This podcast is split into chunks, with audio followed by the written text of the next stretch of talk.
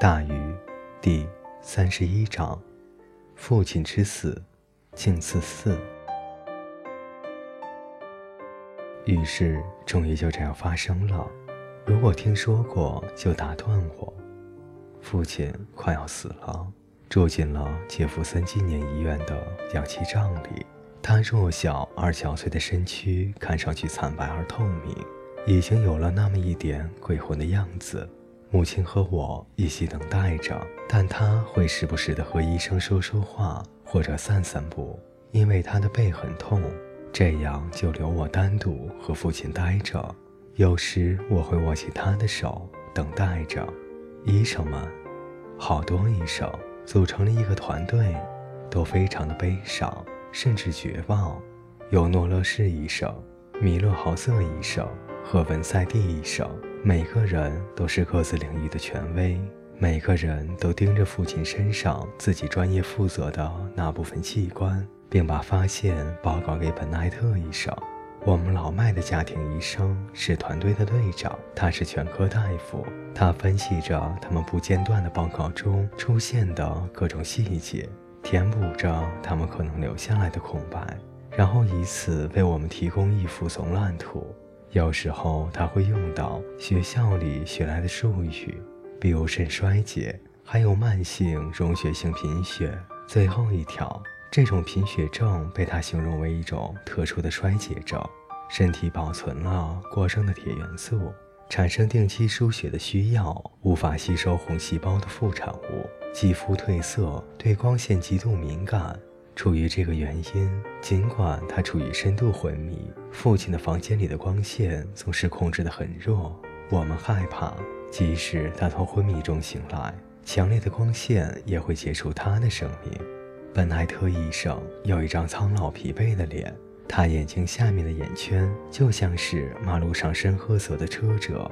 他常年做我们的家庭医生，我都不知道他做了多久。但他是个好医生，我们信任他。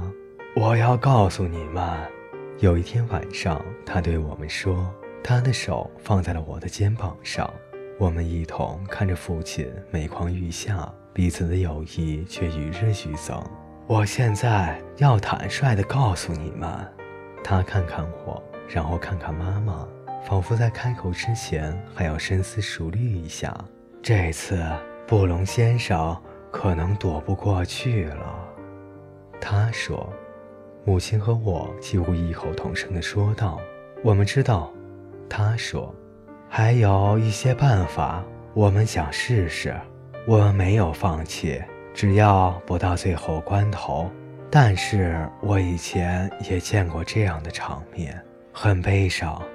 我，我认识爱德华四分之一个世纪了。”我不再觉得是他的医生，而是朋友，你们明白吗？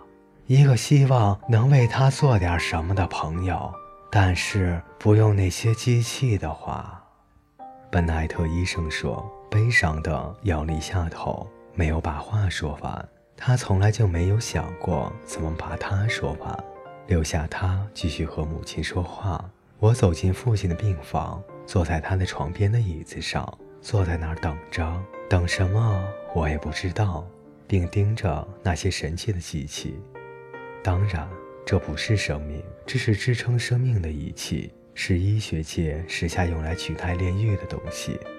我看看仪器，就能知道他的呼吸次数，我能看到他癫狂的心想干什么，还有几组波动的线条和数字，我不清楚是派什么用场的。但我也会留意他们。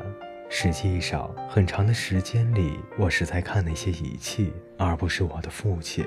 他们取代了他，他们对我讲述着他的故事。这让我想到一个笑话，我会永远记住他的笑话，尤其是这个，我一定要牢记。这是传家宝。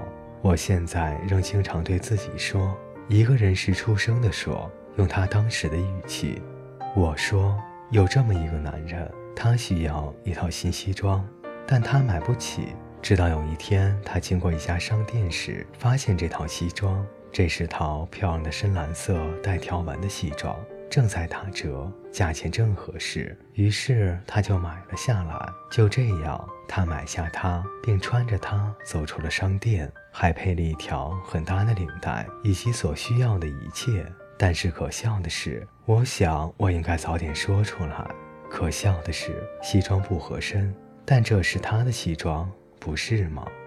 这是他的西装。为了好看，他必须把他的一个胳膊肘放在身体侧面，像这样；他的另一个胳膊得伸出来，像这样。而且走路时必须固定住一条腿，这样两条裤缝才能对齐。一个小男人穿着套大西装，我说过，走在大街上，他想我有一套多么漂亮的西装啊！然后他就那样拖着一条腿走路。父亲会摆出同样的姿势，面带微笑，因为他买的太划算了，一套打折的西装。这时，他经过两个老妇人，他们看着他走过，其中一个摇摇头，对另一个说：“多可怜的男人啊！”而另一个妇人说：“是啊，但是多漂亮的西装啊！”笑话就这么讲完了，但是我做不到像父亲那样拖着一条腿走路。所以，尽管这是我这辈子听过最逗的笑话，我也笑不出来。哪怕那个老妇人说：“是啊，但是多漂亮的西装呀！”说这句话的时候，我也没有笑。我在做其他事情，我想就是这个把他唤醒的，把他带到这个世界片刻。想着，如果说我什么时候需要听个笑话的时候，那就是现在。天哪，他真的让我崩溃了。我看着他，他也看着我。水，他对我说：“给，给我点水。”他说：“哦，这是他的声音，没错，低沉而震撼，温和而关切。妈妈，保佑他的心脏吧，他还在外面跟医生说话呢。”我给他端了一点水，他把我，他唯一的儿子，叫到了他的床边。他在床沿的边上给我腾出一片空位，让我坐下。没有时间嘘寒问暖了，我们都知道。我坐下来，然后他从塑料小杯里喝了一口水。儿子，他说道：“我很担心。”他用那样一种颤抖的声音说着：“我知道，别问我为什么知道，但我就是知道。”无论有没有机器，这都是我最后一次看着活着的他了。明天他将死去。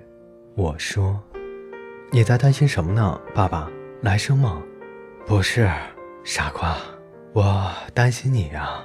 他说：“你是个傻孩子，没有我帮忙，你都不知道怎么进监狱。”我不会往心里去的。他只是想开玩笑。但也只能发挥到这种水平。现在我知道他就要离开我们了。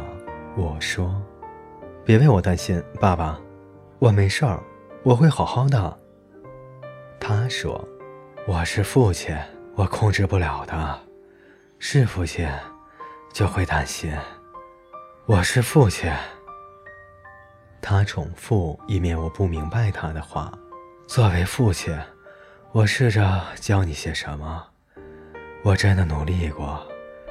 也许我在你身边的时间不多了，但是我真的想教你。所以，我想知道的是，你觉得我的成绩怎么样？我刚要开口说些什么，他又说：“等等，别回答。”他尽力做出了一个微笑。但并不成功，他已经笑不出来了。于是，在我面前的床上渐渐死去的这个男人，我的父亲对我说：“啊，继续吧，在我死之前，告诉我，我都教你一些什么？告诉我，关于生活，我都教你一点什么？这样，我也能瞑目了。”我就不会那么担心了。那，那就，那就继续说吧。我看着他灰蓝色领中的眼睛，我们相互注视着，展示给对方最后的笑容。我们会带着这张脸进入永恒。我想着，我是多么希望自己能更了解他，多希望我们能一起生活。希望父亲对我来说不是这样一个完完全全的可恶的谜。于是我说道：“有这么个男人，他需要一套新西装，但他买不起。”